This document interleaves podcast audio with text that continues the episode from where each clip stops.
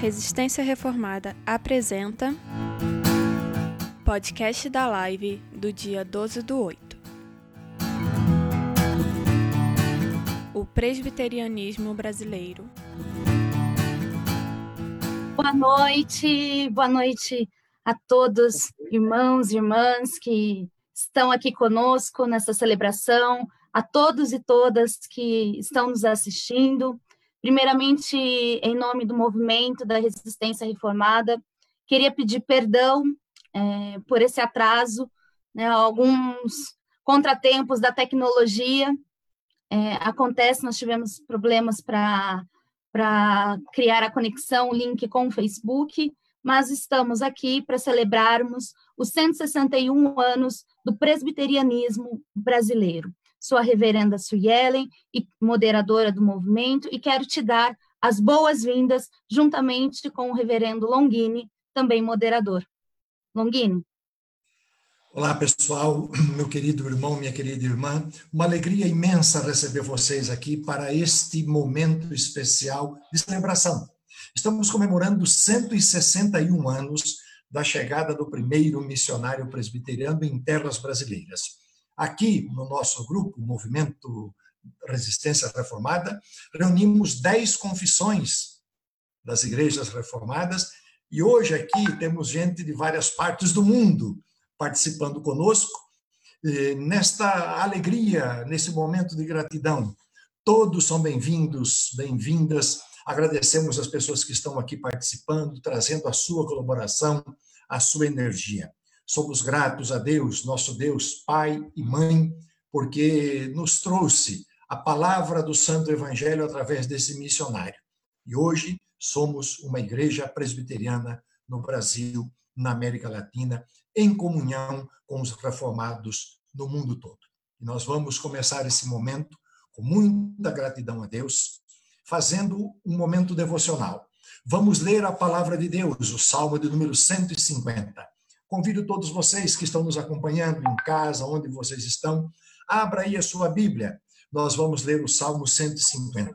Essa leitura será feita pela nossa querida pastora, pastora reverenda Sônia Mota, que é da Igreja Presbiteriana Unida, está lá na Bahia e é secretária executiva, diretora executiva da SESI, Coordenadoria Ecumênica de Serviço. Muito grato pela sua presença, reverenda Sônia. Vamos juntos ler a palavra do Senhor. Salmo 150. A paz e a graça, irmãos e irmãs. E o Salmo 150 nos diz assim: Aleluia! Louvai a Deus no seu santuário, louvai-o no firmamento, obra do seu poder. Louvai-o pelos seus poderosos feitos, louvai-o consoante a sua muita grandeza Louvai-o ao som da trombeta, louvai-o com saltério e com harpa, louvai-o com adufes e danças, louvai-o com instrumentos de cordas e com flautas, louvai-o com símbolos sonoros, louvai-o com símbolos retumbantes. Todo ser que respira, louve ao Senhor. Aleluia. Aleluia. E nós vamos louvar a Deus também através do hino número 27, um hino ao Senhor que será ministrado pelo nosso querido irmão, o reverendo Gladir Cabral, cantor, compositor, que estará louvando ao Senhor conosco e a letra será projetada aqui para que você possa cantar junto conosco na sua casa.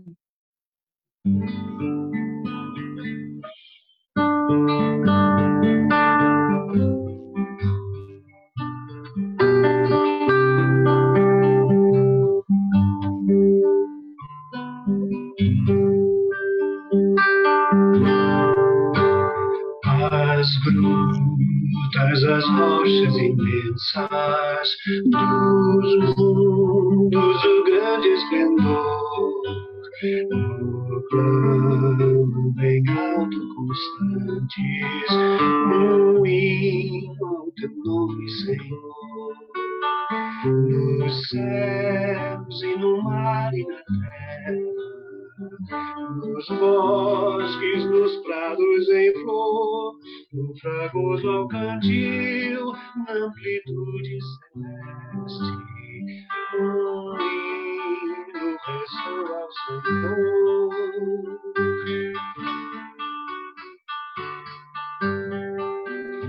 Nos céus, as estrelas brilhantes, dos mares o grande e as brisas envolventes, um hino ao teu nome, Senhor. Nos céus e no mar e na terra, nos bosques, nos prados em flor, no fragoso ao cantil, na amplitude celeste, um ressoa ao Senhor.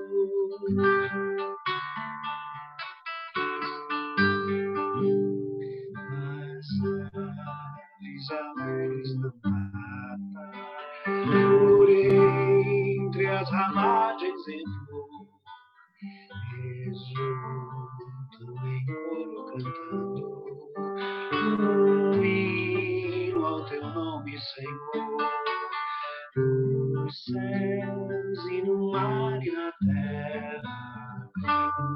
Bosques, nos prados em flor, no fragoso ao cantil, na amplitude celeste,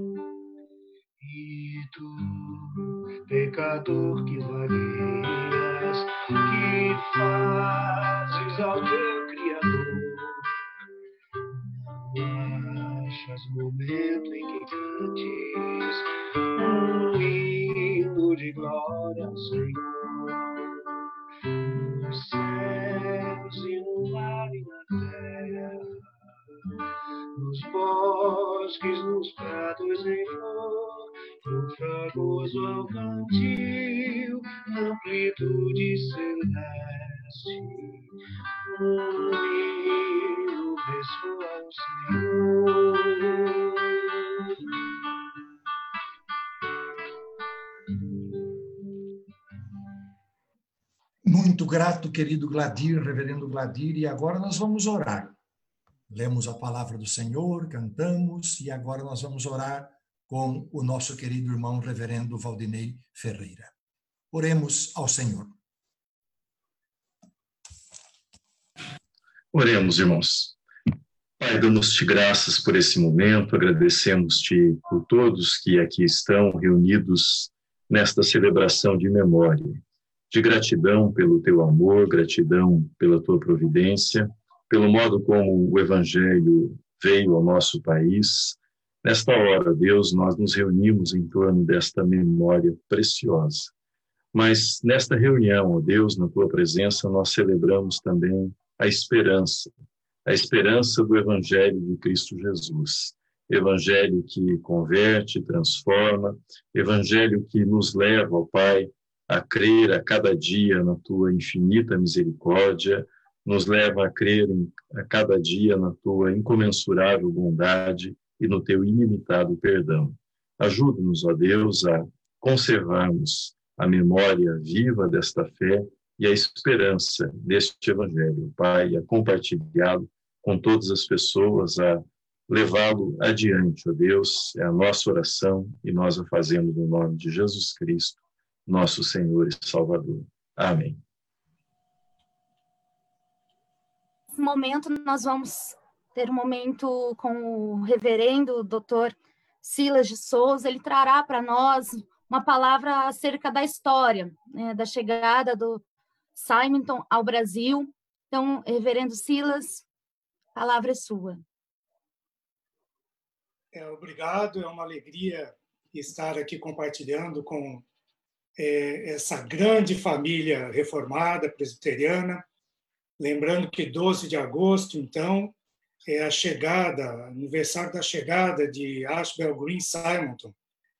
Em 1859, um jovem de 26 anos, impulsionado por toda aquela é, situação do mundo dele, como todos nós somos, obviamente, cada um em sua época, o movimento metodista, o pietismo metodista, o puritanismo, os grandes avivamentos que davam um ardor tremendo, um desejo de levar a escritura e o evangelho para outras pessoas, o próprio conceito do destino manifesto que estava se organizando e sendo formulado por escrito na época da adolescência do Simon, lá nos Estados Unidos, que dava uma ideia do norte-americano como sendo povo de Deus para levar luz para é, outros povos.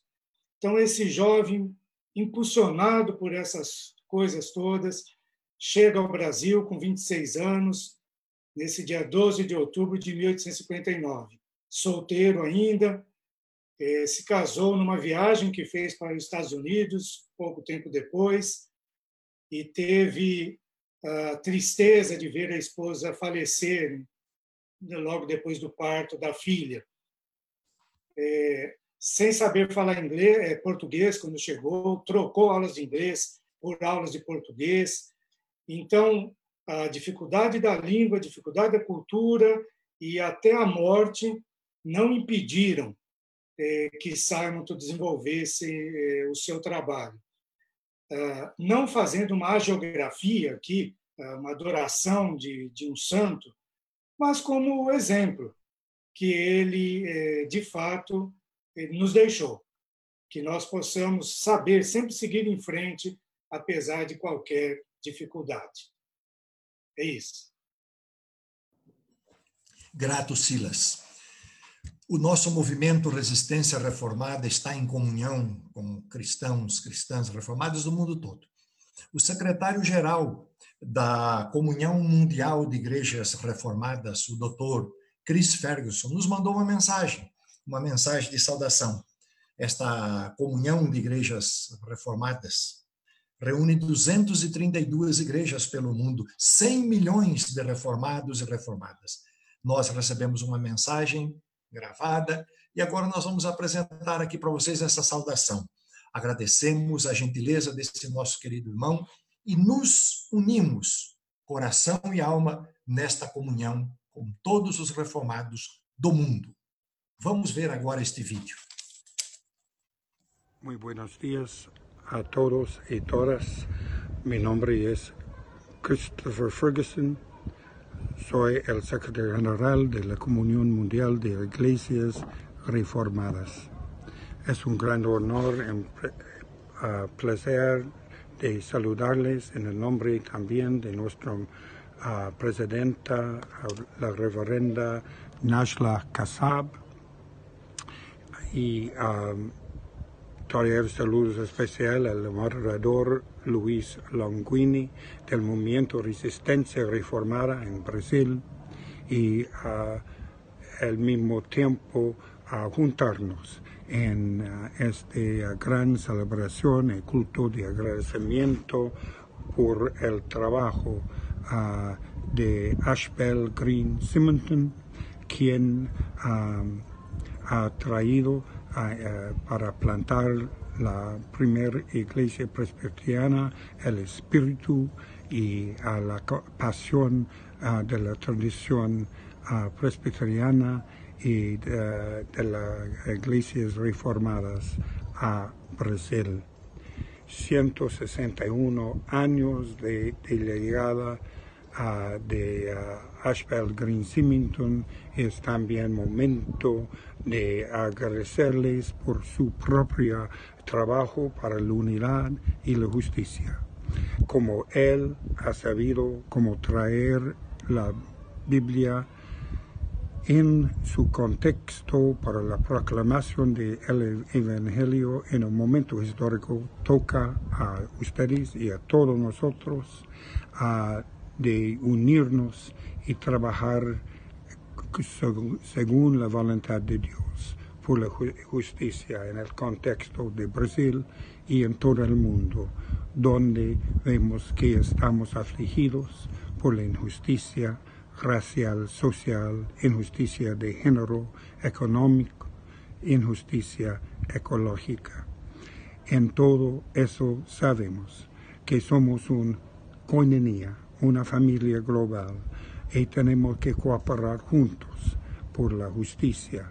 Y sabemos que nuestro entender del Evangelio eh, en los principios bíblicos del ministerio público y profético exija una, un testimonio uh, social y en contra de racismos, y pro la justicia en todas sus formas, pensando siempre en el ministerio de Jesús de Nazaret. Eh, juntamos, juntamos con esta misión importante. Damos gracias a Dios por el trabajo de uh, misionero Simonton y ustedes. Esperemos que nuestra familia mundial de iglesias reformadas pueda gozar una fuerte relación de cooperación con su movimiento. Oremos por ustedes, contamos con, nuestra solidaridad y compasión en la misión compartida, en el espíritu y poder uh, del espíritu de, la vida. Gracias a Dios y uh, pensamos siempre en la inspiración de uh, personas como Ashbel Simington para que podemos guiarnos fielmente en la misión que Dios nos ha dado. Amén. Gloria sea a Dios. Bom, então nós vamos prosseguir com o nosso momento de celebração e quero convidar a trazer a palavra para nós nesse instante o reverendo Manuel Bernardino, Igreja Congregacional. Um prazer tê-lo conosco, reverendo. Olá, prazer é meu estar aqui participando dessa celebração muito importante, é, comemoração da, dos 161 anos da chegada do Simon no Brasil. E eu sou congregacional, de tradição congregacional, pertenço à União das Igrejas Congregacionais do Brasil, uma igreja que tem cerca de 430 igrejas em todo o Brasil, mas há outros grupos de congregacionais. E é uma tradição reformada, embora nem todos são reformados, mas é, o calvinismo está presente e sou também presidente da Associação de Seminários Teológicos Evangélicos, tem sede em São Paulo, uma entidade criada em 1961 e que teve como presidente, como seu primeiro presidente, um presbiteriano, aliás, presidente e vice, né? que era o, o, é, o reverendo é, Júlio Andrade Ferreira, foi presidente da haste umas três vezes, e Otto Dourado, que era o vice-presidente, isso de 61 até 66 foi assim. Então, os presbiterianos estão muito ligados com a haste. Mas o que eu quero pontuar aqui rapidamente é a densidade da vida do Simonton. Como foi dito, chega ao Brasil com 26 anos de idade, numa sexta-feira, dia 12 é, de agosto, né? No dia 29 de, de agosto daquele mesmo mês, daquele ano de 1859, ele vai se encontrar com Calley, que, é, que foi aquele que trouxe é, o congregacionalismo para o Brasil. Já tinha um trabalho um, é, na saúde, no bairro da Saúde, nas proximidades do centro da cidade do Rio de Janeiro, e ele foi lá conversar com, com o Dr. Calley, que era médico, e conhecer é, famílias madeirenses, de calvinistas madeirenses, que Calley havia convidado para vir para o Brasil para ajudá-lo. Né? E é, então foi um início assim de uma amizade e uma, uma comunhão entre é, Dr. Calley e o Simonton. E o que me impressiona é que Simonton morre muito jovem, 34 anos, mas nesse tempo, né, Em 1800, é, 1864 surge um jornal, a imprensa, né, por ele. Em 1865, um presbitério. E em 1867, ali nas proximidades do Campo de Santana, um seminário. Então, o quanto se pode fazer né, quando se dedica de corpo e alma a aquilo que é a sua meta e aquilo que é o seu propósito. Então, deixo aqui minha saudação e deixo aqui o meu abraço aos presbiterianos né, e a esse movimento de resistência né, calvinista. É, o meu abraço é, e a minha alegria de estar participando desse momento com vocês. Grato, Reverendo Manuel. Nós estamos celebrando a presença, a chegada dos presbiterianos mais reformados no Brasil, América Latina. Está conosco o Reverendo Dario Barolin, que é o secretário-geral da AIPRAU, Aliança de Igrejas Presbiterianas Reformadas da América Latina. Nós não podemos perder o nosso, a nossa comunhão latino-americana, não podemos perder a dimensão latino-americana. Reverendo Dario, da Igreja Valdense, lá do Uruguai. Bem-vindo, Reverendo Darío, sua palavra de saudação para nós. Buenas noches, queridos hermanos, hermanas, que, que la paz y la gracia de Cristo sea con todas y con todos ustedes. Reciban un saludo desde Uruguay y me sumo con alegría a esta conmemoración de los 161 años de la llegada del movimiento presbiteriano al Brasil.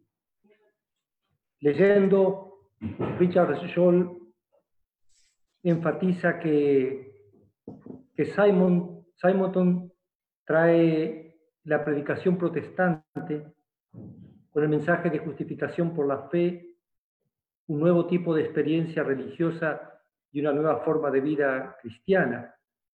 Y son esos tres elementos que lo hacen relevante y por eso en tan poco tiempo tiene un gran impacto en el Brasil.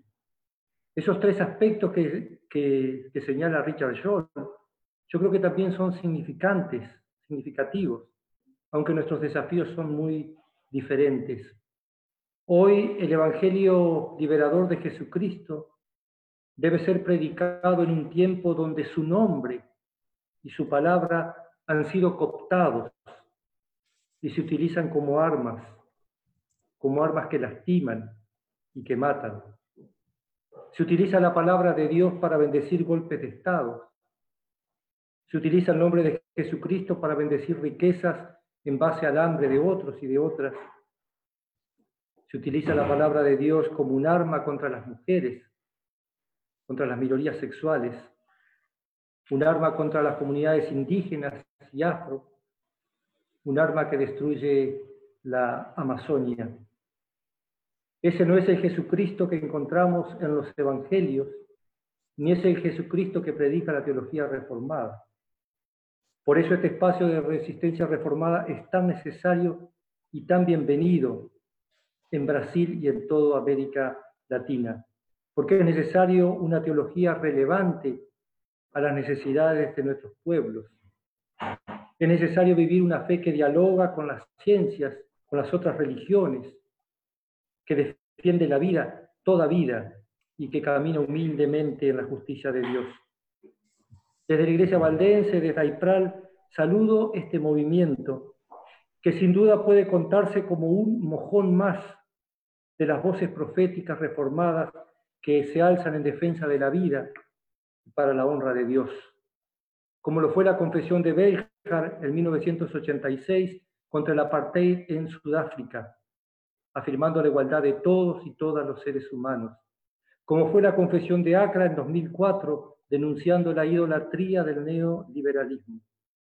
Resistencia Reformada está llamada a ser un mojón de la voz profética para nuestros hermanos y hermanas en América Latina. Les saludo, queridos hermanas y hermanos, y les recuerdo que no están solos. La familia de iglesias presbiterianas y reformadas de América Latina y el Caribe así como la Comunión Mundial de Iglesias Reformadas, camina junto a ustedes en busca de servir a nuestro Dios para su sola gloria. El Señor les bendiga y les fortalezca en cada andar. Muchas gracias.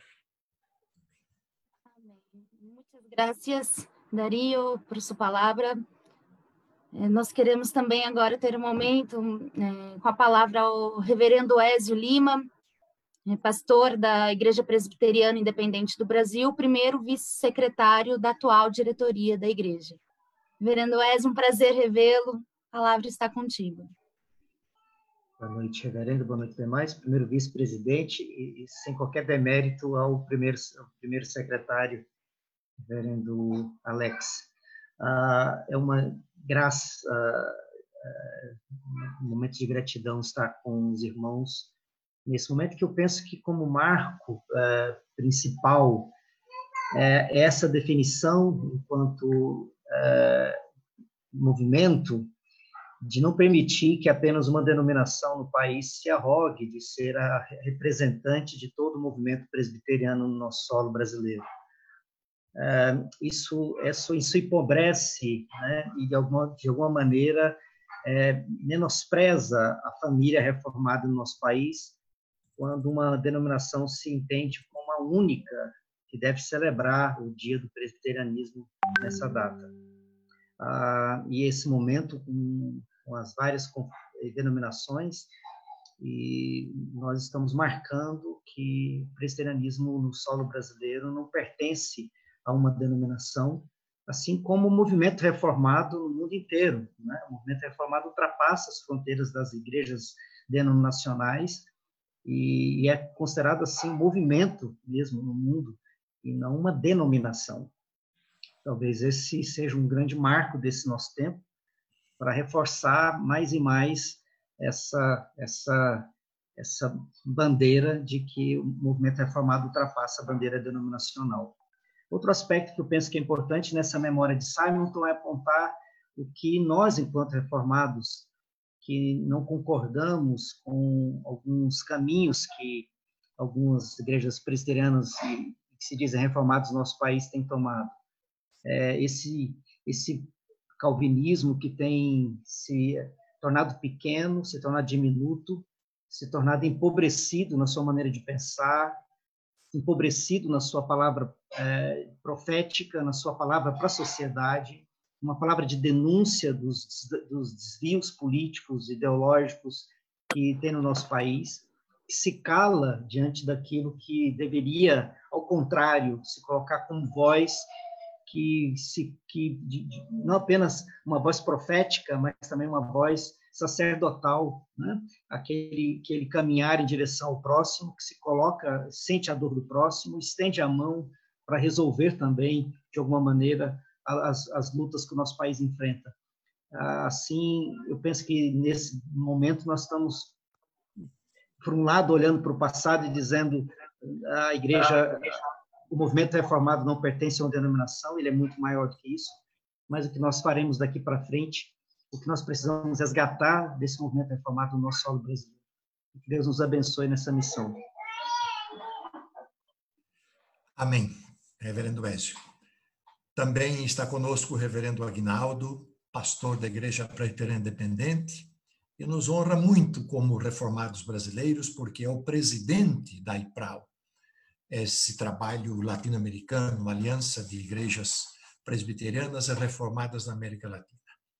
Irmão querido Aguinaldo, a palavra é sua para este momento. Obrigado, eh, Reverendo Longini, Reverenda Suelen e todos os demais companheiros, principalmente a coordenação do movimento eh, reformado, né? Da resistência reformada, por esse convite. É um prazer para mim em nome da IPRAL, junto com o Dario, participar deste momento de celebração. Então, quero primeiro cumprimentar o movimento Resistência Reformada, que nasceu em plena pandemia, num contexto histórico-político muito difícil, e nasceu com uma missão.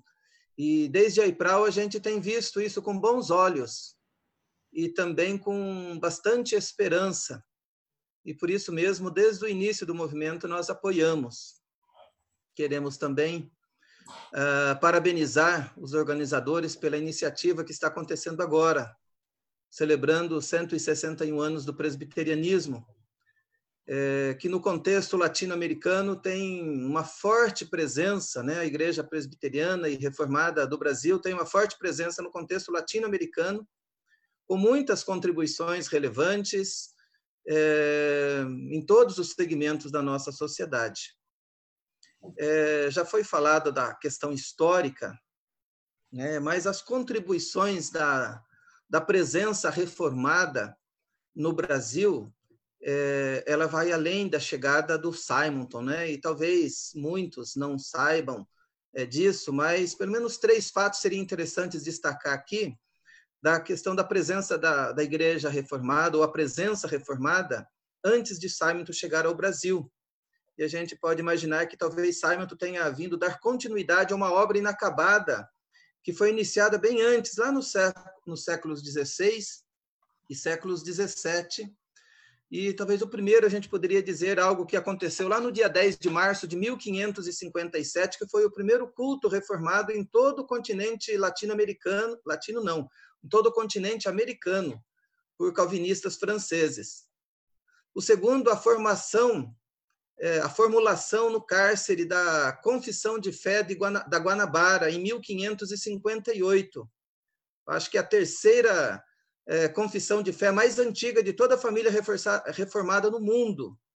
E essa é, confissão de fé elaborada no cárcere serviu como libelo de condenação para os três pastores calvinistas franceses que foram mortos, tornando-se assim os três os primeiros mártires da fé protestante nas Américas.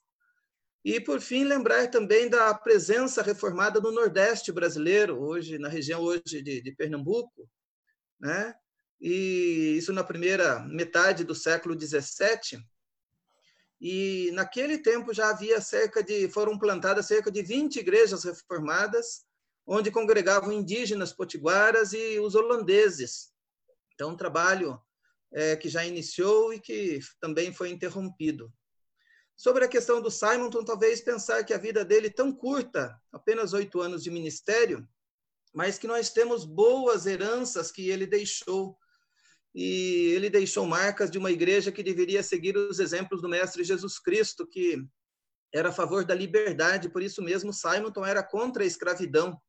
Ele plantou aqui sementes de uma igreja que defendia a igualdade, por isso ele cria que todos deveriam ter o direito de se manifestar. E ele pregou um evangelho de fraternidade lembrando que todos eram iguais e irmãos perante Deus.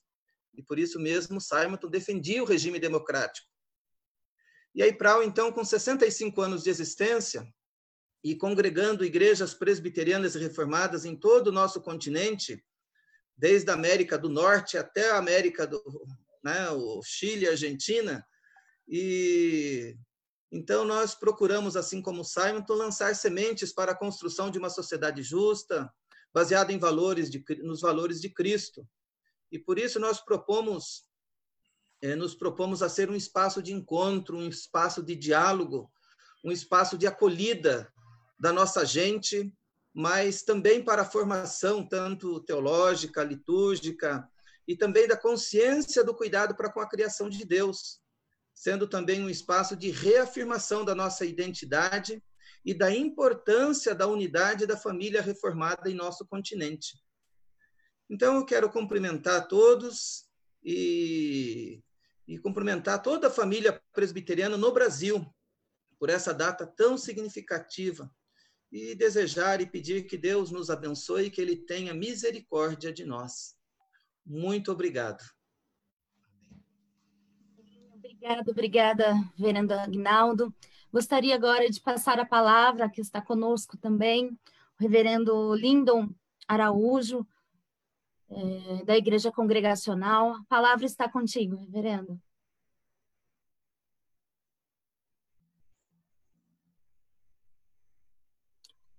Abra o seu microfone, por favor. Boa noite a todos e a todas. Quero saudar aos irmãos presbiterianos, as irmãs presbiterianas, a propósito desses 161 anos eh, de uma rica experiência histórica, eclesiástica e teologicamente dinâmica, e que bem representa a pluralidade da grande família reformada numa vasta e decisiva contribuição ao protestantismo e à sociedade brasileira. Expresso aqui a gratidão ao Senhor por uma trajetória institucional é, marcada por avanços, mas também por reveses e refluxos, mas também pelo percurso como parte é, do povo de Deus na história, um presbiterianismo marcado pela multiforme graça de Deus no tempo e no espaço. E como congregacional, eu me congratulo com essa memória e com essa história que nos é comum, constatando uh, a condição, eh, durante décadas, do presbiterianismo, eh, que exerceu uma posição de vanguarda eh, em muitos aspectos no contexto, no âmbito do protestantismo brasileiro, como a promoção da instrução, do ensino, da educação, do progressismo, a mobilização da imprensa, o envolvimento com a pesquisa científica, a presença na literatura brasileira, na música brasileira, no pensamento teológico, é, na expressão polêmica né, da defesa do Evangelho e pela existência do que eu chamaria de preciosos marcantes intelectuais orgânicos da fé reformada no Brasil, exemplo de Erasmo Braga, Richard Shaw, Rubem Alves e outros. Mas eu, sobretudo, eu me congratulo por ter sido uh, o presbiterianismo uma experiência eclesial em muitos momentos, em conjunturas, engajada a serviço da justiça do reino, da liberdade, da democracia, da igualdade, dos direitos humanos, ao lado de trabalhadores e de trabalhadoras, e nesse momento é, de resistência, a partir da reflexão e da praxis teológicas, ao instrumentalizar a matriz calvinista na realidade brasileira. Que permaneçam os irmãos e as irmãs como testemunho vivo eh, do Evangelho do Reino e que o Espírito do Senhor renove as igrejas e as lideranças na direção de um presbiterianismo cada vez mais profético, ecumênico, dialogal, simples, resistente e amorosamente radical, reafirmando a vida trazida por Jesus de Nazaré. Diante do atual processo de morte que nós estamos vivendo no Brasil, mais do que nunca, é, que o presbiterianismo é, sempre reencontre a sua força, é, o seu vigor, a sua dinâmica histórica é, nesse momento. Muito obrigado e que Deus abençoe. Grato, Lindon, que palavra tão bonita. Você, um grande professor, doutor lá no Maranhão. É, muito bom. E estamos aqui, eu quero destacar, não só presbiterianos, essa é uma, é uma comemoração reformada. Aqui no movimento Resistência Reformada, nós temos dez famílias da confissão reformada. Temos até anglicano reformado, batista reformado e vai por aí afora. E alguns aqui já destacaram, e eu quero, nesse momento, antes de apresentar o meu companheiro, destacar algo que o Lindo deixou bem claro, importante na nossa tradição a educação teológica. O Lindon destacou isso, a pesquisa científica, a, os reformados com essa dinâmica tão maravilhosa. E agora quero apresentar o querido amigo Vanderlei, que é o reitor de uma, o diretor de uma das mais importantes faculdades de teologia da América Latina, a Faculdade Unida lá de Vitória. Nós, do movimento da resistência reformada, apoiamos essa faculdade, temos essa faculdade como parceira e cremos que a educação teológica precisa ser algo de primeira linha, alto nível. Obrigado, Vanderlei, pela sua presença aqui. Muito bem-vindo, irmão. A palavra é sua. Salve, salve, salve a todos e a todas, os reformados. Salve o presbiterianismo brasileiro, presbiterianismo que nos legou, como lembrou o Lindon, a figura de Erasmo Braga. Eu reputo Erasmo Braga provavelmente o mais importante protestante no momento da implantação do movimento e do pensamento ecumênico aqui no Brasil. Um homem de vanguarda, um homem com uma visão futurista, um homem erudito de uma inteligência invejável, legado a nós pelo presbiterianismo brasileiro. Salve o presbiterianismo que nos legou o reverendo Epaminondas Melo do Amaral, amigo, colega, companheiro de Erasmo Braga, um homem que sonhou com um protestantismo unido no Brasil ao ponto de escrever um livro, Magno Problema, em que ele propunha, com argumentos sólidos e plausíveis, a junção de todos os evangélicos por uma causa apenas, né? a ajuda na, no progresso e no avanço da nação brasileira. Salve o presbiterianismo brasileiro que nos legou o reverendo Joaquim Beato. Na Faculdade Unida, nós tivemos a honra de tê-lo como professor durante alguns anos e demos em homenagem a ele o nome da nossa biblioteca, Biblioteca Reverendo Joaquim Beato. Como disse o nosso queridíssimo amigo Ronaldo Cavalcante no congresso em 2012, em comemoração aos 50 anos da Conferência do Nordeste, Reverendo Joaquim Beato era o nosso sábio africano.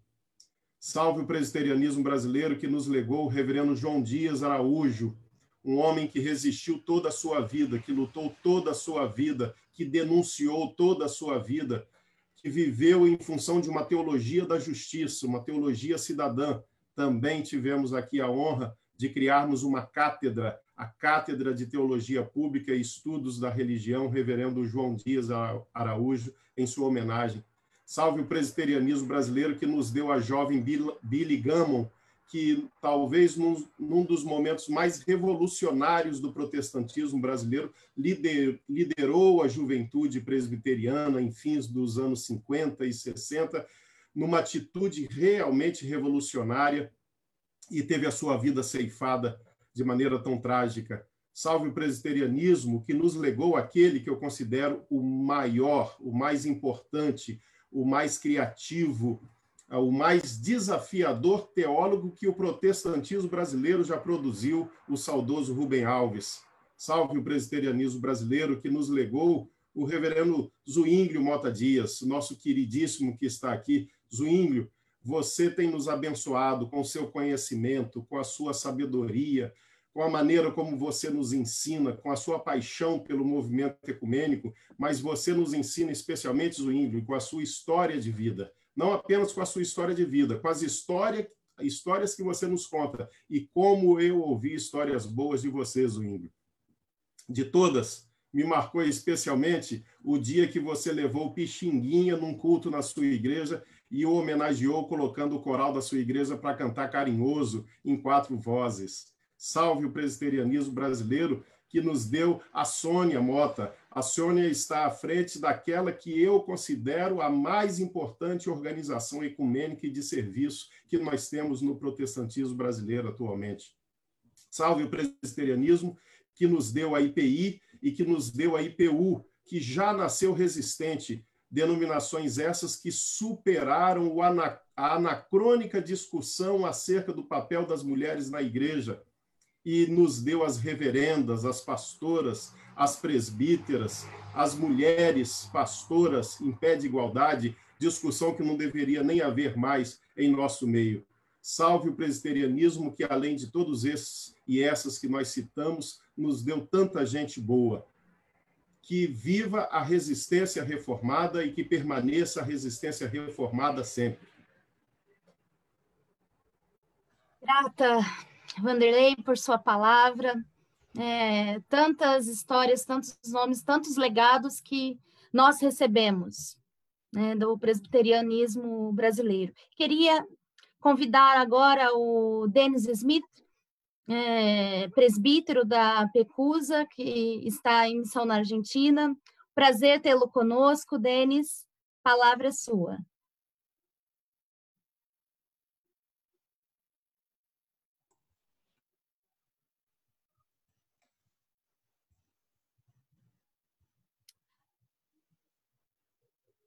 Abra o microfone, por favor.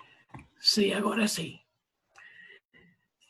Obrigado, reverenda Suelen, obrigado, reverendo Longini, y saludos a cada una, cada uno, en el nombre de Cristo, de parte de la Iglesia Presbiteriana de los Estados Unidos de América. Quiero mencionar apenas dos cosas. Primero, celebro el compromiso ecuménico que históricamente ha caracterizado al movimiento reformado. Cuando Simonton llegó a Brasil, Dios ya estaba presente aquí.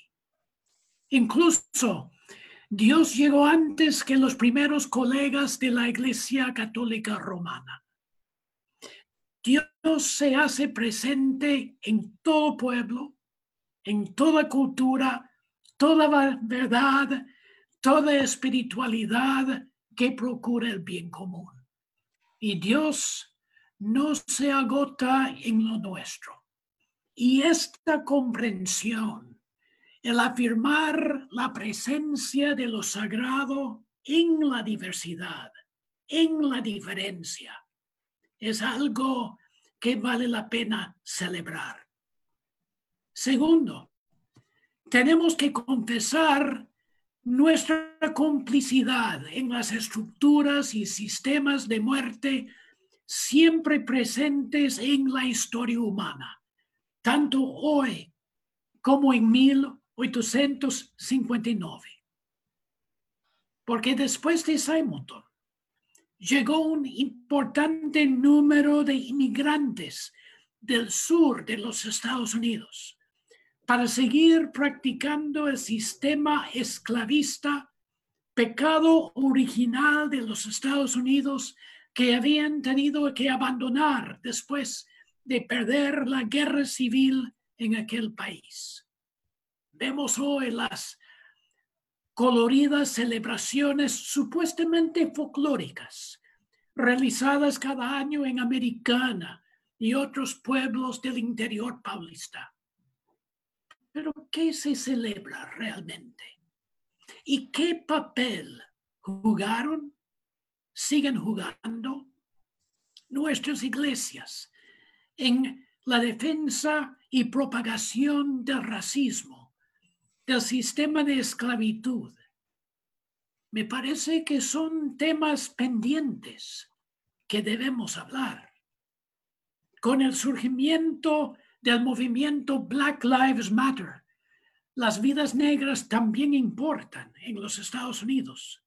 La Asamblea General de la PECUSA ha confesado públicamente que somos una iglesia compuesta en un 90% por personas blancas y que somos cómplices del racismo histórico y estructural.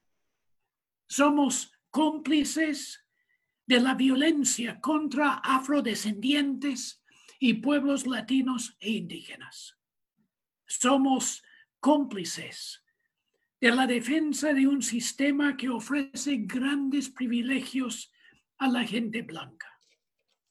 Me parece que otro tema pendiente que debemos hablar y que tendrá profundas implicaciones para nuestro futuro ministerio común. En todo eso, también vemos la mano de Dios y no dejamos de confiar en su gracia, su misericordia, obrando inefablemente en la historia humana.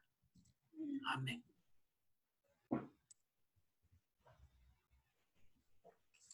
Amém. Gracias, Denis.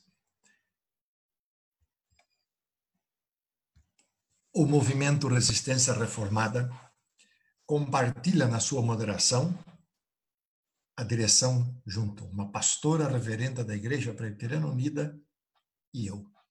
E nós, do Movimento Resistência Reformada, apoiamos, temos a convicção, celebramos e queremos a ordenação feminina, diaconisas, presbíteras e pastoras.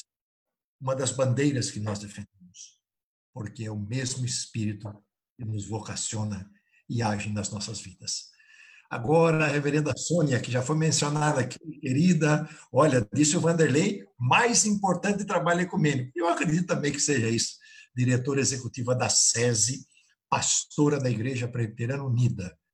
Já fez a leitura do Salmo 150 e agora, reverenda Sônia, querida, você está com a palavra.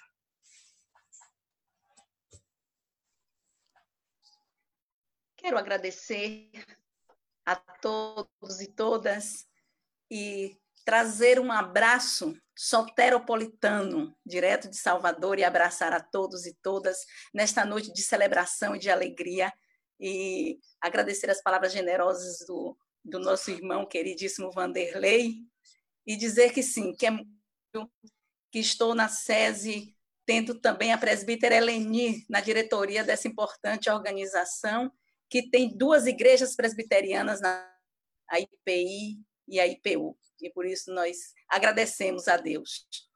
Mas celebrar os 161 anos da chegada de Santo no Brasil, eu queria trazer, como diz lá no livro de Lamentações, quero trazer à memória o que pode me dar esperança, porque diante do país em que nós estamos vivendo, diante de tudo que nós estamos enfrentando, há de se perguntar onde o que é que a igreja presbiteriana está fazendo. Quando nós estamos vendo a nossa igreja aparecer nos jornais vinculadas ao que tem de morte, ao que tem de um governo genocida, é esta, muitas vezes, a igreja presbiteriana que nós estamos ouvindo no Brasil. Mas é importante a gente trazer também outra igreja presbiteriana. E quando a gente faz 161 anos da chegada de Simon ao Brasil, eu quero trazer à memória dois fatos que acontecem também nesta data. O primeiro fato foi hoje que se comemora 37 anos do assassinato de Margarida Maria Alves, a, a líder a, a, paraibana, líder do movimento de mulheres agricultoras na Paraíba, assassinada pela sua atuação política. Esteve à frente do sindicato local de sua cidade e, durante aquele período, foi responsável por mais de 100 ações trabalhistas na Justiça do Trabalho Regional. Lutou pelos direitos das mulheres, mulheres do campo, da floresta e das águas. Celebram a história de luta e resistência de Margarida, que há 37 anos, neste dia de hoje, foi assassinada pelos poderes políticos.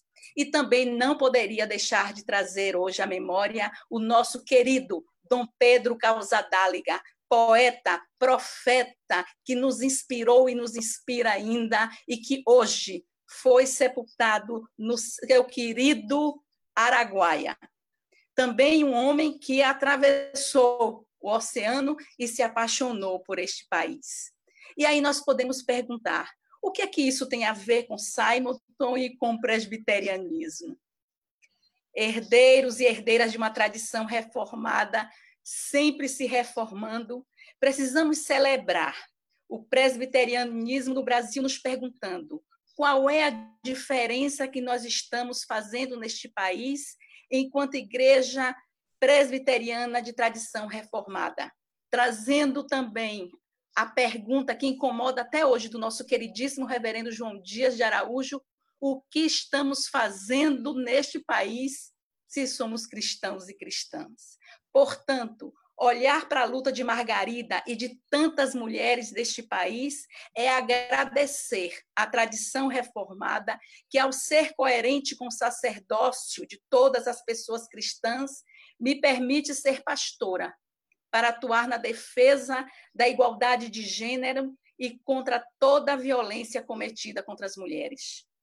Olhar a vida de Dom Pedro, um religioso que atravessou o oceano, tão apaixonado por esta terra, que lutou ao lado dos pobres, que promoveu a teologia da libertação e que nos inspira com a sua luta, é olhar para a tradição presbiteriana que me permite dialogar com outras tradições de fé para trocar saberes e comungar a diaconia solidária para a defesa de direitos.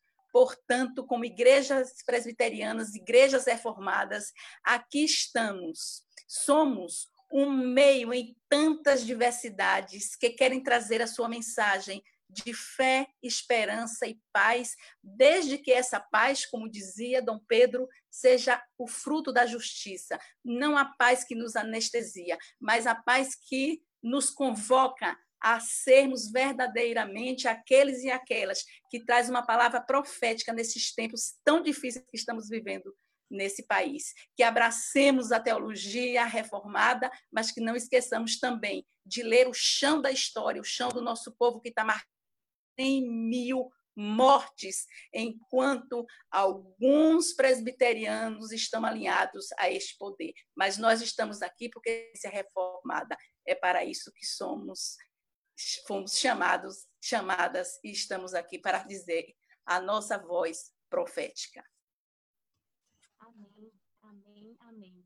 Que a rua divina realmente nos fortaleça nessa caminhada, nessa voz profética necessária no cenário necropolítico que estamos vivendo no Brasil. E agora eu queria convidar o reverendo Silas novamente para trazer um pouquinho da, da história de Simonton, né? as ações, os feitos de Simonton no Brasil. Certo, nós é, já ouvimos várias coisas aqui acerca do, é, das ações do Simonton ah, ele criou a primeira igreja, organizou a primeira igreja em 1862. É, depois, é, em 64, o jornal Imprensa Evangélica. Um pouco depois, 67, a criação do seminário. É, mas um pouco um pouco menos de um ano depois da chegada dele, chegou ao Brasil o segundo missionário, que era cunhado dele, casado com uma irmã dele, né, o Alexander Blackford. E, é, e ambos começaram a olhar para fora do Rio de Janeiro, olhar mais para a possibilidade do Brasil. E o Samito fez uma, é, uma viagem uh, relativamente longa, de alguns meses, é, por São Paulo, interior de São Paulo, é, fazendo uma espécie de prospecção. Então já havia assim uma ideia é, de uma maior abrangência é, desse trabalho. Mas eu gostaria de destacar uma coisa sobre a ação do Sarmont, que muita gente pode achar até curioso de eu é, colocar isso aqui, mas é a acolhida que ele e o Blackford deram para José Manuel da Conceição. O José Manuel da Conceição, que era padre o padre louco, como ele era chamado, foi acolhido. Ele já vinha é, com problemas lá na, na Igreja Católica, é, foi acolhido, foi ordenado pastor presbiteriano. E ele, depois da ordenação, saiu viajando pelo, é, por boa parte do interior é, do nosso país, especialmente nessa região mais do Sudeste, claro, e ele obrigou os missionários a andarem pelo interior do país. O Conceição, é, além de fazer isso e obrigar os missionários a essa atitude de ir para o interior e olhar para gente mais pobre, inclusive, o Conceição escreveu da necessidade, isso ele deixou escrito, a necessidade de se respeitar a religião do povo, a religião do pobre, que a evangelização não pode ser é, uma ofensa para o próximo, não pode ser descaracterizar o outro.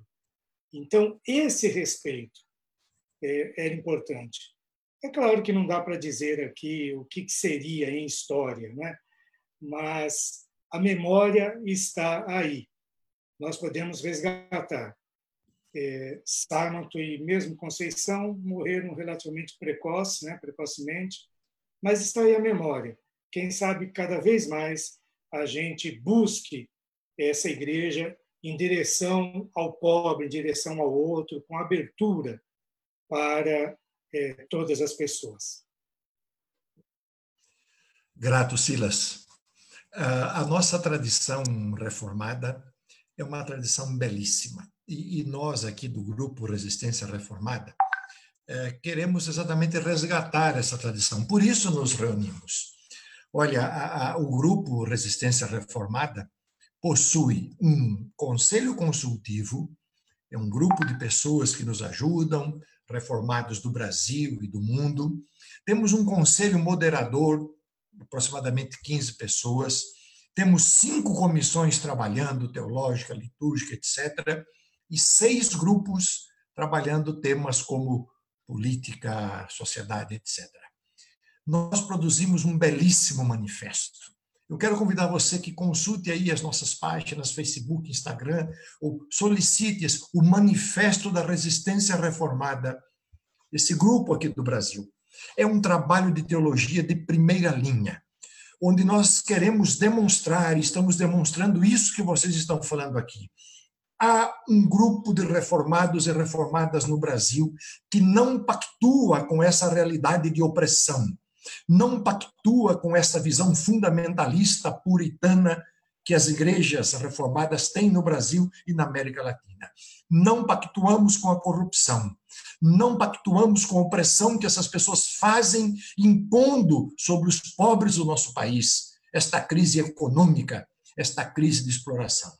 Nós estamos lutando para uma igreja reformada diferente.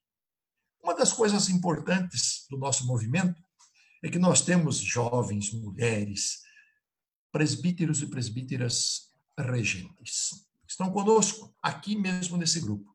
E agora, o nosso querido amigo presbítero Newton Emerick, essa família Emerick, ali no leste de Minas, uma família grandíssima presbiteriana. O nosso querido Niltinho. Niltinho, é a sua vez de você trazer para nós a sua palavra amiga. Por favor.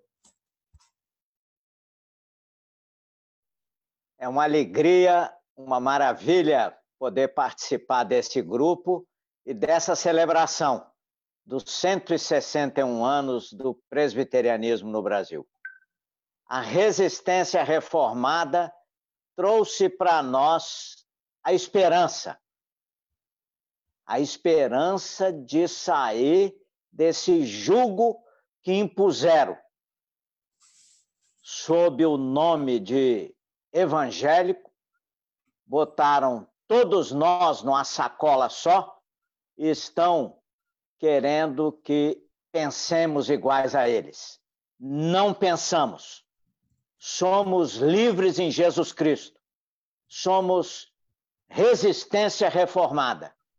E estamos juntos nesse processo, estamos juntos nessa caminhada, fazendo essa resistência na esperança de dias melhores, na esperança de que o reino de Deus se faça presente nesse país, em todos os cantos e em todas as situações em que o nome de Jesus Cristo é falado, é orado e é cantado.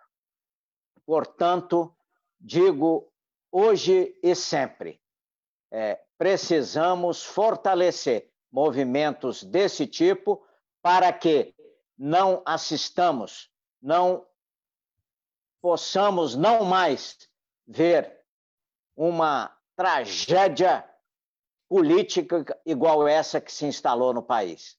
Né? A tragédia de pessoas defendendo a ditadura, defendendo o fascismo e defendendo tudo aquilo que nós deixamos para trás e achávamos que estávamos distante e não retornaria. E a resistência reformada vem para isso. Vem para trabalhar, vem para lutar, vem para mostrar a cara, sem medo e sem arrependimento de tudo que nós estamos fazendo. Muito obrigada, Newton. É, nós estamos aí mesmo, né, todos e todas que participam desse movimento, mostrando a nossa cara, nos posicionando. Né? gostaria agora de convidar que está conosco o reverendo Edson, né, ele é presidente da CIRA, Sociedade Internacional Rubem Alves. Prazer, reverendo, estar com você nessa noite, você estar conosco, sua palavra. Abre seu microfone. Muito obrigado, Reverenda Sueli. Muito obrigado, Reverendo Longini, amigos, amigas. E uma alegria aqui. É, uma, é a festa, é a festa da fé, é a festa da viva tradição reformada. Que bom, eu trago um abraço da Igreja Cristã de Ipanema, que é uma igreja também da tradição reformada, a igreja de Jovelino Ramos, perseguido pela ditadura militar, foi para os Estados Unidos, até hoje lá está. A igreja de reverendo Jonas Rezende, Mozart Noronha, reverenda Lene Guzmão, trago um abraço dessa igreja que tem tentado ser fiel à tradição reformada, à boa tradição reformada. Né? Mas falo aqui também ah, pela Sociedade Internacional Rubem Alves. A tradição reformada calvinista produziu no Brasil muitas teologias, muitos teólogos e teólogas. Acho que todas e todos aqui presentes concordaríamos que Rubem Alves foi o mais ilustre filho dessa tradição em terras brasileiras e latino-americanas. Reconhecido como pai da teologia da libertação em campos protestantes, a obra deste ilustre filho da fé reformada tem sido redescoberta em nossos dias e tem sido alvo de grande admiração e interesse, e se constitui num exemplo do que poderíamos chamar da viva tradição reformada, da viva tradição reformada. Além de artífice da teologia da libertação, reconhece-se também nele a paternidade de uma nova faz... maneira de fazer teologia batizada de teopoética. Rubem Alves, como bom reformado, soube captar os sinais dos tempos e viu que a forma menos imperfeita de se referir ao poço de mistério que é a presença do sagrado na vida é a forma poética. Já em sua obra doutoral para uma teologia da libertação, Rubem reconheceu que a linguagem da imaginação é a linguagem por excelência do fazer teológico nos anos 80, passou a escrever sob o signo desta linguagem, a linguagem artística, poética, imaginativa.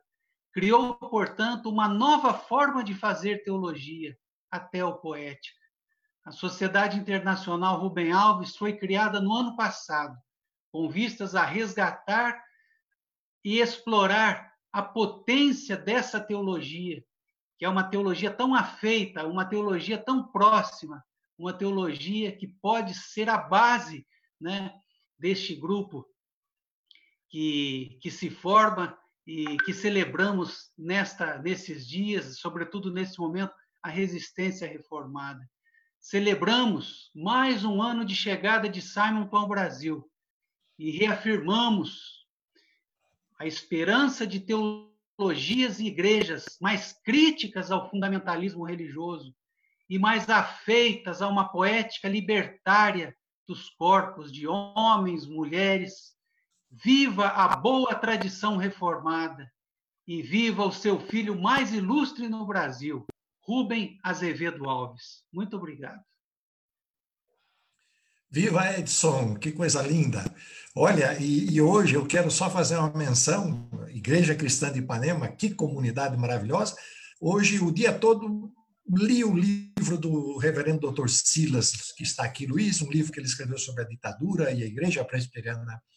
E ali ele cita Edson, nosso querido Lisânias Maciel, presbítero, deputado federal, um homem que lutou com todas as forças para. Lisânias estaria conosco aqui. Lisânias é um resistente reformado, sem dúvida nenhuma. E eu gostaria, poxa, eu estou tão emocionado que daqui a pouco eu vou começar a chorar porque vendo essas palavras, nossos irmãos, irmãs, e essa comunhão que nós temos mundial, estamos nessa comunhão mundial. Eu quero dizer a vocês todos, nosso pessoal do Conselho Consultivo, Conselho Moderador, ah, toda a nossa equipe, os grupos de trabalho, e todos vocês que estão aqui participando. Nós eh, entramos em contato com o Dr. Jürgen Moltmann, que hoje é o talvez o maior teólogo reformado vivo do mundo, e apresentamos para ele a resistência reformada. Ele ficou muito feliz em saber desse movimento, porque estava triste com algumas notícias do Brasil e da Igreja Reformada Brasileira. E aí ele agradeceu e nós eh, votamos, o nosso conselho moderador, oferecer a Jürgen Moltmann o título de presidente honorário ah, da nossa resistência. Ele aceitou com muita alegria, então hoje estamos comunicando o presidente honorário do nosso conselho consultivo, nosso conselho de referência, é o Dr. Jürgen Moltmann, que reside hoje na Alemanha. Em abril, ele está completando 95 anos a Resistência Reformada já recebeu um convite formal e estaremos lá, presentes nessa celebração, para entregar a ele a placa e dizer a ele: Dr. Moltmann, a sua teologia nos inspira, a sua teologia é algo que nos faz caminhar com esperança neste mundo. Vamos publicar em breve, novamente, Paixão pela Vida, um texto clássico do Dr. Jürgen Moltmann. Agora, nossa querida presbítera Eleni, Igreja Presbiteriana Independente, presbítera regente, está conosco no Conselho Moderador da Resistência. Está com a palavra, Eleni. Por favor. Saudações a todos e a todas que nos acompanham essa noite. É um privilégio participar desse encontro e emocionada pensando aqui na, na, no privilégio mesmo de podermos celebrar esses 161 anos da chegada de Simonton. Imaginar que um ministério de tão pouco tempo, foram apenas oito anos no Brasil, produziu um legado tão imenso, que alcança já os 161 anos. Um legado que nos inspira, um legado que nos anima, num tempo de tantos desafios, não é? Desafios que ele tinha, muitos diferentes dos nossos em vários aspectos. Mas, é, como lembrou a Sônia, é um, um testemunho e é um, uma história que nos anima e nos inspira para que nesses nossos dias nós também sejamos fiéis a esse legado e possamos fazer tanta diferença quanto ele fez. Né? Muitos homens e mulheres depois dele trouxeram esse legado até nós. E hoje é nossa responsabilidade. Que pena que os presbiterianos estão sendo conhecidos como aqueles que apoiam um Estado injusto, um Estado omisso, um Estado que avilta as pessoas não é, mais vulneráveis, que é, acentua as desigualdades e não demonstra nenhuma preocupação cristã para com todos os seus filhos e filhas. Somos, portanto, chamados, cada um, cada uma de nós. Né? E eu me sinto animada ao ver e ao me lembrar do, do ministério de Simonton, mas ao ouvir cada um de vocês que já falou antes de mim porque vocês me animam, porque vocês me fortalecem e porque vocês me inspiram. E acho que é assim que a gente caminha, inspirando uns aos outros, animando uns aos outros para que sigamos com fidelidade. Fidelidade ao Senhor que nos chamou primeiro e em serviço e dedicação à sua obra, para que o seu reino de verdade se manifeste através de nós e em nós. Obrigada. Obrigada, obrigada, Eleni. É, que realmente possamos seguir né, todos e todas é, dessa forma, né, inspirando uns aos outros, que você que nos assiste também sinta-se inspirado, inspirada a fazer diferença na sociedade que a gente está, a, a denunciar né, toda e qualquer forma de, de injustiça. E agora, então, gostaria de passar a palavra ao reverendo Valdinei Ferreira, pastor da Igreja Presbiteriana Independente do Brasil. Reverendo, a palavra está contigo. Um prazer tê-lo conosco. Muito obrigado pelo convite.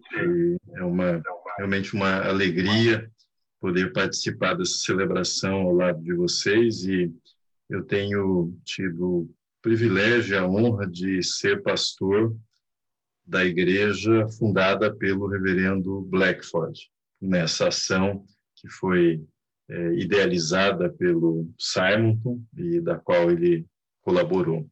E é uma comunidade viva, atuante, que tem dado um testemunho aqui no coração de São Paulo da fé em Jesus Cristo. E nesse ano nós celebramos também os 100 anos de Max Weber, do falecimento de Max Weber. E o que eu vou compartilhar com vocês agora é um pouco um tipo ideal né, do que seria o presbiteriano, do que nós gostaríamos que fossem os presbiterianos e do que nós tentamos ser, né, é, com todos os nossos limites.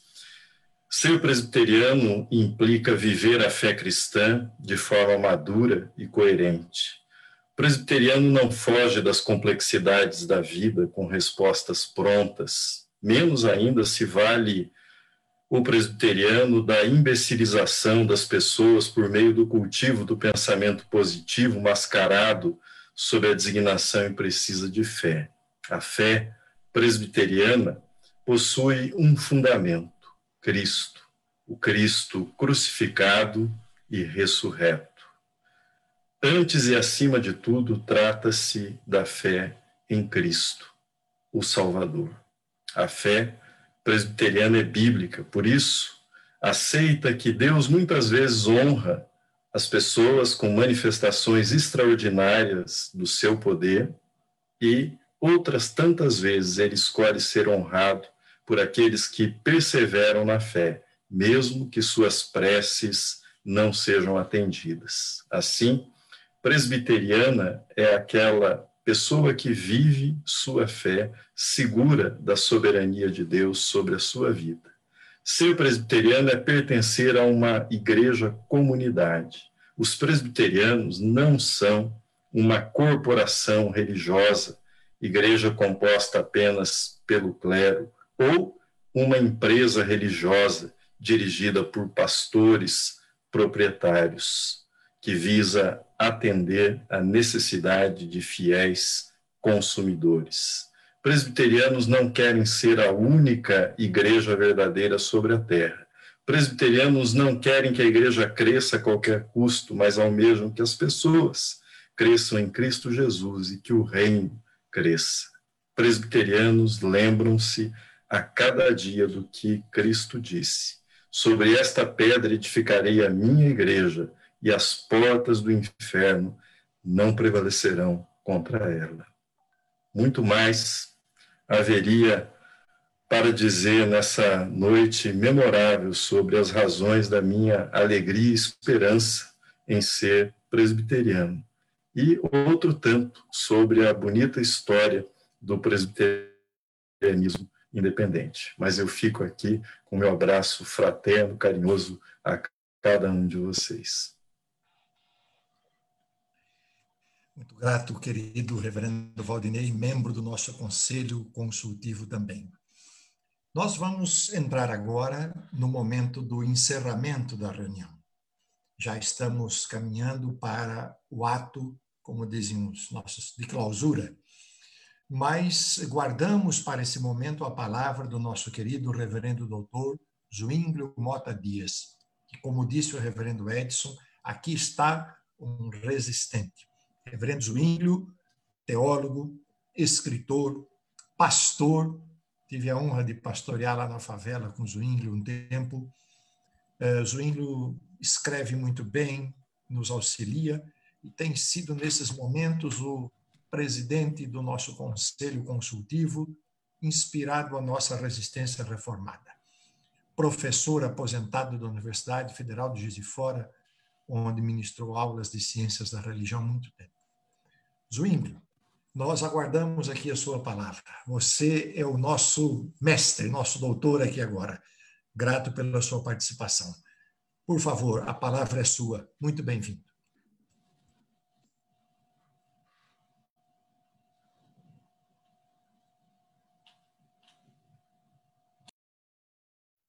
Muito obrigado, Longini, pelas suas palavras, né, que eu acredito a sua notória bondade. E quero externar um abraço afetuoso a todos os irmãos e companheiros companheiras nos últimos 20, 30 anos que temos militado no movimento ecumênico, especialmente.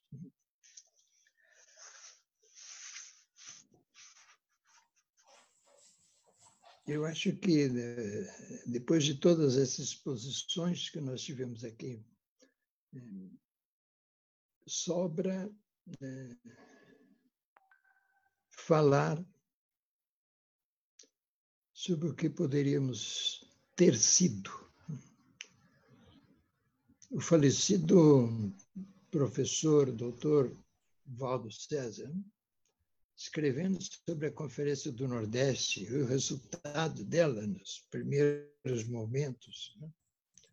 No contexto de um Brasil que efervescia né? de, de vontade transformadora, ele escreveu dizendo que lamentava que tinha sido uma pena uma igreja que poderia ter sido, mas não teve coragem de ser e que se perdeu nas tramas da história. Essa é um pouco a herança que nós todos sabemos, conhecemos e muitos de nós vivemos diretamente da nossa amada Igreja Presbiteriana do Brasil, que Deus ainda haverá de transformá-la através do sopro feroz e corretivo do Espírito Santo. Eu queria lembrar duas questões importantes que, que nem sempre a gente leva muito a sério. Zwingli, você podia é dar uma ajustadinha na, princípio... na câmera? Zwingli, por favor, ajusta a câmera. E isso, um pouquinho, para você aparecer mais. Ah, tá bom. Isso. Okay. Agora tá bom, isso. Levanta um pouquinho, isso. Desculpa. Tá bom. Ótimo seria duas propostas que nascem do calvinismo e que nós nunca tivemos é, verdadeiramente colocadas é, como desafio para a nossa vivência eclesial. A primeira delas seria a questão do princípio protestante expressão cunhada por Paul que não era calvinista, mas era um grande teólogo, que lembra do fato é, essencial que da experiência é, teológica de Calvino, que era de reconhecer o tempo todo as limitações de qualquer obra humana, que nenhuma obra humana, seja ela qual for, até de uma igreja protestante, está cheia de vícios e pode ser melhor. Portanto, é sempre relativa, nunca definitiva, nunca absoluta. Nós meio que, no meio do caminho, encontramos uma pedra, que é a pedra do nosso orgulho, do nosso egoísmo, da nossa autossuficiência, e perdemos então de vista essa situação de relatividade que faz parte da natureza da igreja. Nos esquecemos que Jesus pregou o reino de Deus, não pregou a igreja. A igreja não é a invenção dele. E os textos do Novo Testamento são muito claros né, com respeito a isso. É só a gente ir lá e lê-los sem preconceitos, né? e sem estar impregnado pela teologia que já nos tem informado historicamente. E a outra questão é que Calvino dizia que a igreja deve ser uma pia conspiratio para transformar o mundo, uma conspiração piedosa para transformar o mundo. Nisso também nós nos esquecemos, porque o presbiterianismo que nós recebemos não foi o presbiterianismo de João Calvino, mas foi o presbiterianismo já marcado e deturpado da experiência própria eh, norte-americana. E essa visão e compreensão da igreja, experimentada né, na, na epopeia da, da construção dos Estados Unidos, é que veio para cá. E o nosso presbiterianismo sempre esteve muito longe da reforma. Basta a gente pensar que nós passamos mais de 100 anos sem ter traduzido a obra magna de Calvino para o português. Não é que faltasse quem pudesse traduzir, não é que faltasse recursos para isso, forma nenhuma. O problema era outro, é que Calvino assusta os calvinistas, porque eles só querem aquele Calvino produzido e requentado nas suas diferentes expressões, mesmo na Europa e essencialmente nos Estados Unidos. Então, acho que nós tem, estamos tendo hoje uma, uma oportunidade, e eu saúdo a, a, a iniciativa da, da resistência reformada, de começarmos a agitar as águas e fazer com que de novo é, vamos nos aproximar da verdadeira tarefa cristã. Muitos de vocês falaram aqui no Richard Shaw. Aliás, eu estou aqui na minha mesa com um exemplar mimeografado, batido à máquina, claro, né, da sua tese doutoral. Né? A sua tese doutoral foi sobre a igreja como uma comunidade missionária.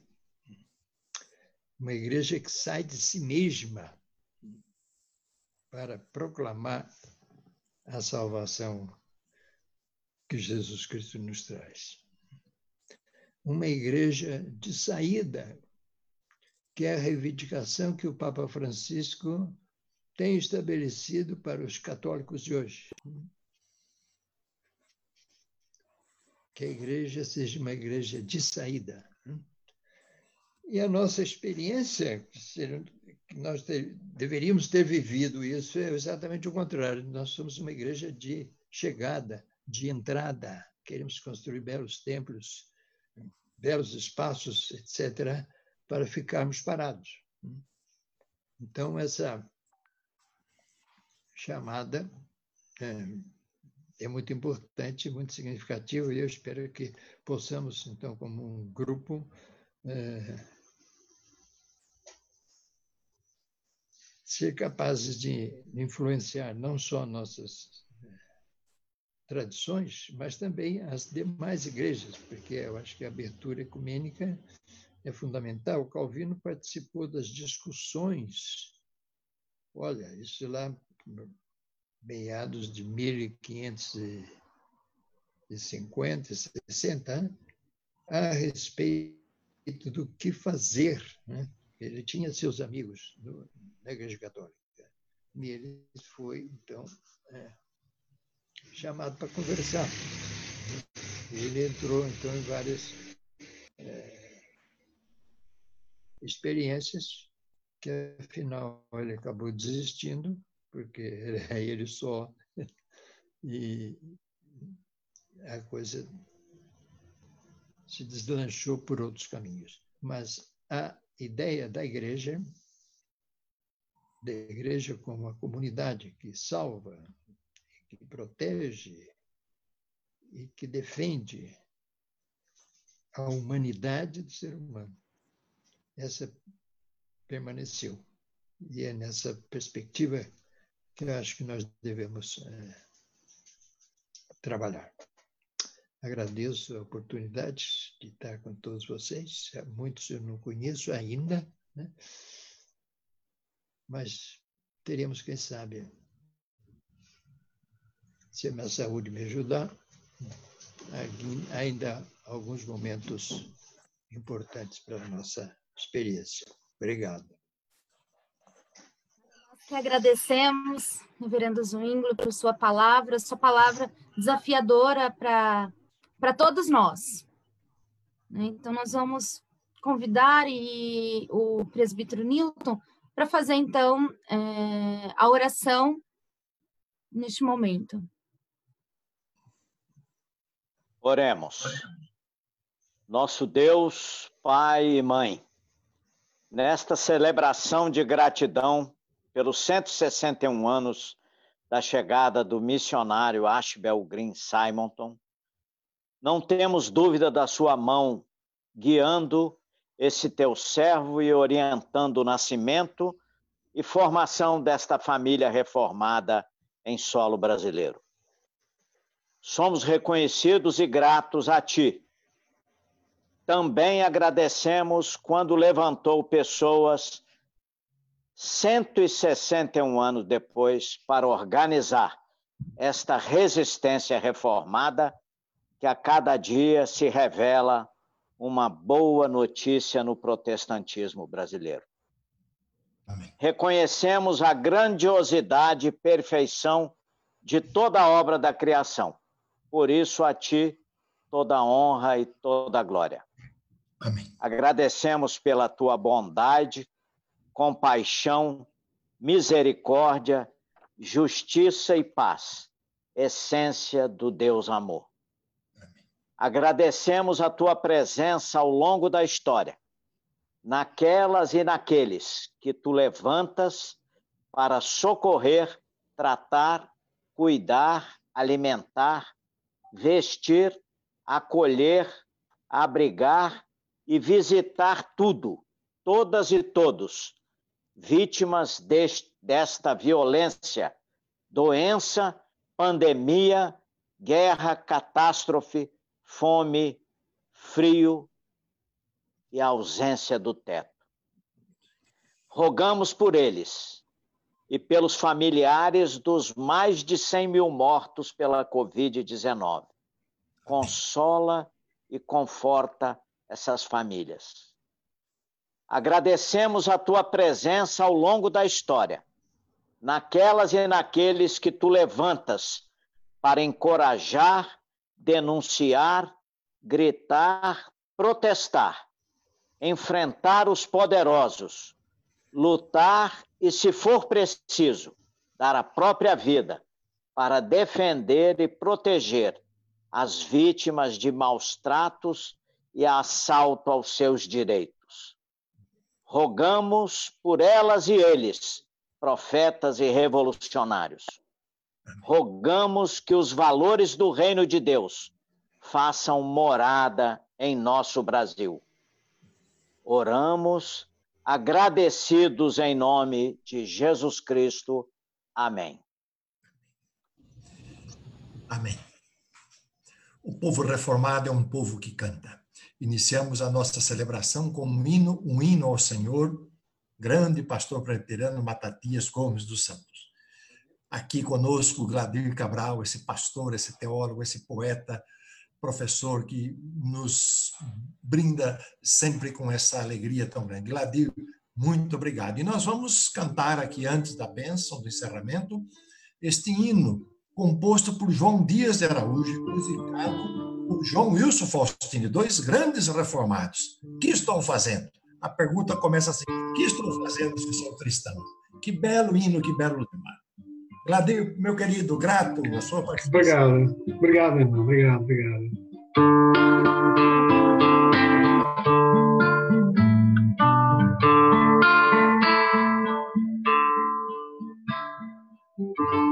Que estou fazendo se sou cristão? Se Cristo deu-me o seu perdão, muitos pobres sem lar, sem pão, há muitas vidas sem salvação. Mas Cristo veio para nos permitir, comem todos sem dividir, não só salvar, também o corpo ressuscitar. Há muita fome no meu país, há tanta gente que é infeliz, há criancinhas que vão morrer, há tantos velhos a padecer. Milhões não sabem como escrever, milhões de pobres não sabem ler, nas trevas vivem sem perceber que são escravos de outro ser que estou fazendo se sou cristão? Se Cristo deu-me o seu perdão, há muitos pobres sem lar, sem pão, há muitas vidas sem salvação aos poderosos eu vou pregar, aos homens ricos vou proclamar que a injustiça é contra Deus, que a vil miséria insulta o céu.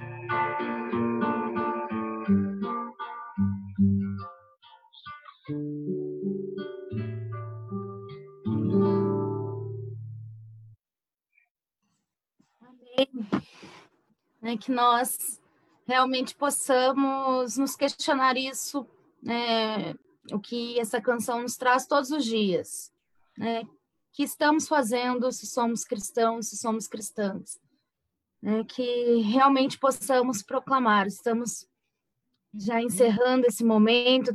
Eu, junto com o reverendo Longini, vamos trazer essa palavra final de gratidão a, a Deus, a vida de vocês, a vida de vocês que nos assistem, por esse momento de celebração, de desafios que ouvimos também nesta noite, de renovo de esperança, de memórias que nos impulsionam a caminhar.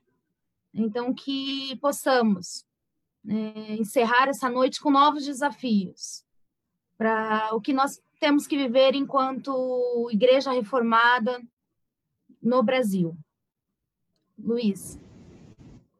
Sim, Sueli, ingrato. Eu quero agradecer a todos vocês que aí de casa participaram conosco no Facebook, YouTube, eh, deste momento de celebração. 161 anos da chegada de Ashbel Green Simon no Brasil, uma festa da família reformada. Agradeço muito a todos os irmãos e irmãs que participaram aqui deste momento especial, dessa live, desta apresentação e contamos com a colaboração de todos vocês. Deus nos abençoe, sigamos buscando uma nova teologia reformada, uma resistência nesse momento social em que nós vivemos no Brasil. Muito grato. Nos acompanhe nas nossas mídias sociais. Eu gostaria então agora de passar a palavra à reverenda Márcia Lima, que é pastora da Igreja Presbiteriana Independente. Nós vamos receber a bênção por uma pastora, vai abençoar a todos nós, nós que estamos aqui, vocês que estão em casa, esse maravilhoso testemunho de termos uma pastora nos abençoando. Reverenda Márcia, por favor, nos impetre a bênção final. Boa noite. Vamos receber a, a bênção do Senhor. Que a graça do nosso Senhor Jesus Cristo, o amor de Deus, o nosso eterno Pai, a comunhão e a orientação do Espírito Santo seja sobre todos nós, hoje, para todos sempre. Amém.